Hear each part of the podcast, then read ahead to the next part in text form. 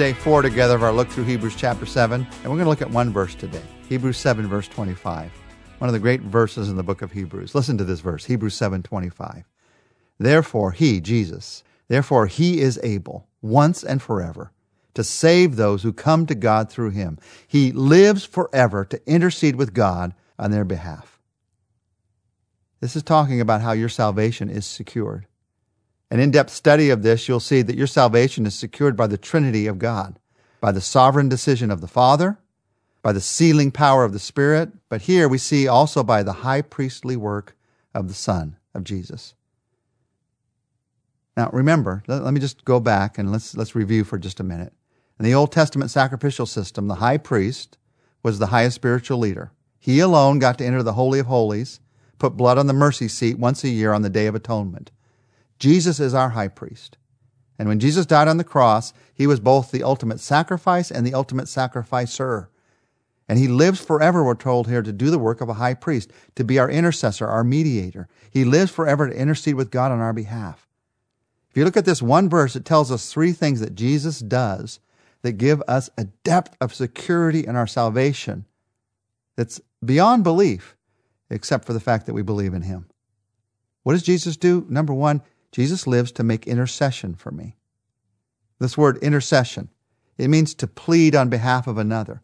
And that's what Jesus does for you. Even now, even today, Jesus has prayed on your behalf. You see an example of Jesus praying for us in John 17, verses 11 and then down verse 15. He prays, I will remain in the world no longer, but they, my followers, are still in the world. And I'm coming to you, Holy Father. Protect them by the power of your name, the name you gave me, so that they may be one as we are one. My prayer is not that you take them out of the world, but that you protect them from the evil one. Jesus did not stop praying these kinds of prayers when he left this earth.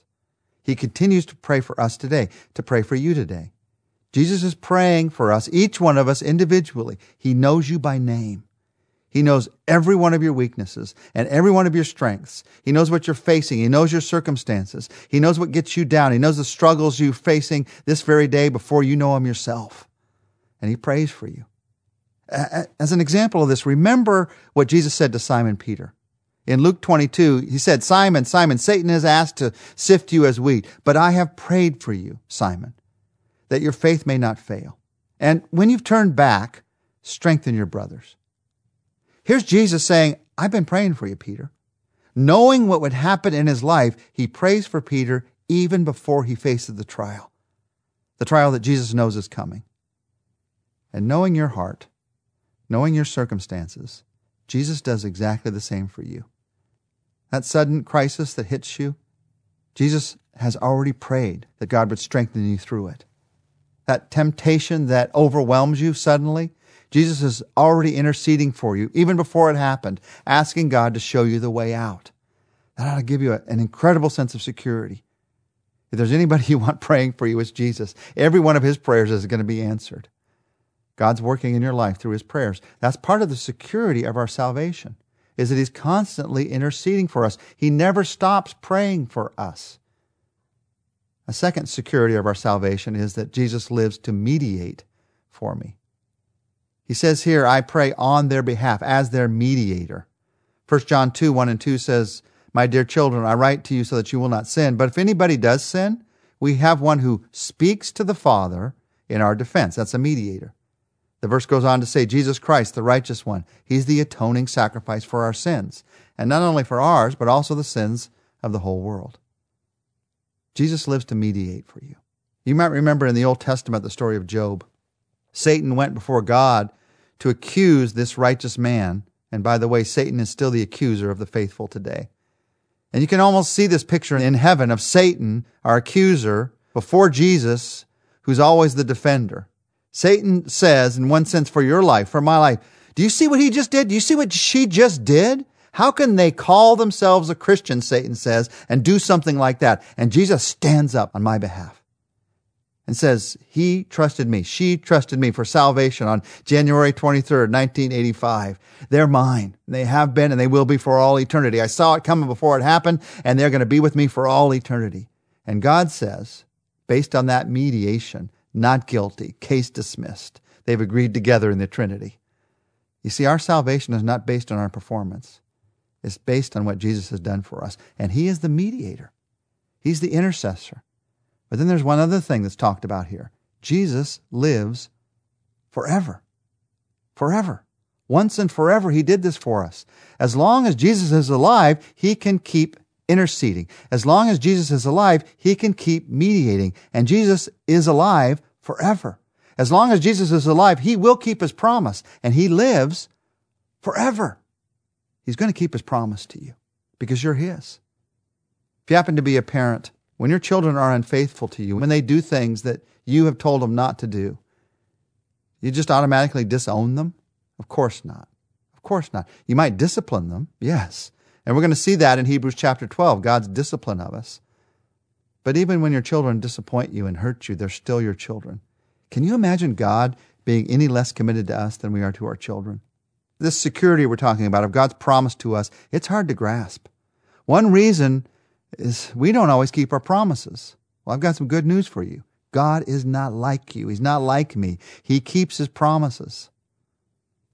One of the reasons that we struggle with accepting the depth of God's love for us is that there's so many definitions of love running around in our minds. Love is a feeling. Love is a romance. Love is a sentiment. Love is a disappointment. Well, let me give you one of God's definitions of love, and it might surprise you. Love to God is a contract. It is a commitment that He has made to us. Now, it's not the kind of contract that both of us has to have to fulfill. It is a contract that God has committed Himself to fulfill. This comes from the meaning of the Old Testament word, Hebrew word for love, which is hesed. God's love is a contract not a cold business agreement, a covenant contract, a relational commitment that's not to be broken. If even one of the parties in, in this kind of a contract were to show unworthiness, a covenant contract would remain in force. And God's made that kind of contract with us. Even when we're not faithful to God, and we do fail Him at times, even as believers, instead of trust, we follow our own way. We follow our own pride. It might be some overt sin that everybody can notice, or it might be just some secret thing no one else will ever see. Not on everybody's list of sins, but you know you're trusting you. You're not trusting Jesus. Even in that case, he will not break his covenant of commitment to us. Now, I've heard some people say, well, that doesn't seem fair. It sounds like we can be as faithless as we want as Christians. We can sin all we want, and God's going to still love us just as much. Well, let me just say quickly three things about that. First of all, God will love you because He's made a commitment to you. But if you're sinning as a follower of Jesus, you're going to be miserable. It's a prodigal son, a prodigal daughter existence to live a faithless life. There may be pleasure in sin for a moment. There is pleasure in sin for a moment. But then come the depths of guilt and frustration and loneliness. Christians who are caught up in sin, they almost always build lives of constant busyness and noise. They cannot stand the silence because the moment it becomes quiet, they realize how terribly empty their lives are. The second truth that you need to realize is God will love you, but you're going to lose eternal rewards. The way you live your life does matter, both here and all the way into eternity. And to live a faithless life as a believer means there are rewards that you could have brought to Jesus, you could have honored him with for all of eternity that are lost. But then a third thing I would say to you is this. Eh, maybe you're going through this, or you know someone who's going through this in their life. Never presume on the grace of God. If you think you're saved, if they think they're saved, and you're able to live any way that you want with no sense of remorse, I'm deeply concerned about your salvation, their salvation. We all struggle with taking God's grace for granted at times. But there's some people who seem to act like it's a free ride to live any way they want. I've got my gospel ticket punched. I'm headed for heaven no matter what I do, no matter how I live in this life. Well, I'd check the ticket again. Just because you can understand what salvation is and say the right words does not mean you're saved. You start a relationship with Him, but once you have truly started a relationship with Him, you're going to struggle in that relationship from time to time. And when you struggle, you remember He lives forever to keep His promise to me. So look back again at Hebrews 7:25. Therefore he is able once and forever to save those who come to God through him. He lives forever to intercede with God on their behalf. Get in your mind those words He is able. And one of the questions we have to ask ourselves every day as followers of Jesus, we ask it as we become a follower of Jesus, and then we have to ask this question every day as a follower of Jesus Am I trusting in what I'm able to do, Or am I trusting in what He is able to do? When I realize, when you realize how able God is, then you have a security that enables you to hold on to a hope that you have in Him, that enables you to live a life that can come only from Him. And so, Father, as we pray today, we thank you that you are able. Father, Son, and Spirit, you are able. You're able to keep your promise. You're able to keep interceding. You live forever. You are able. And so we rest in your ability. We rest in your power. Rest in your strength. And in what you are able to do, Lord, we pray that you would give into our lives the ability and the strength and power to do what you've given us to do this day with the people you bring into our lives, with the prayers that you want us to pray, with the ministries that you want us to do, with the ways that you want us to love, the people you want us to serve. But Lord, let it all begin with you are able. Instead of living in that depth of despair or weariness that can come from us trying to be more and more able, let us live in that place of hope, place of joy, where we realize that you are able. We ask this in Jesus' name. Amen. Tomorrow we're going to end the week by looking at how Jesus as our high priest meets the deepest needs of our lives.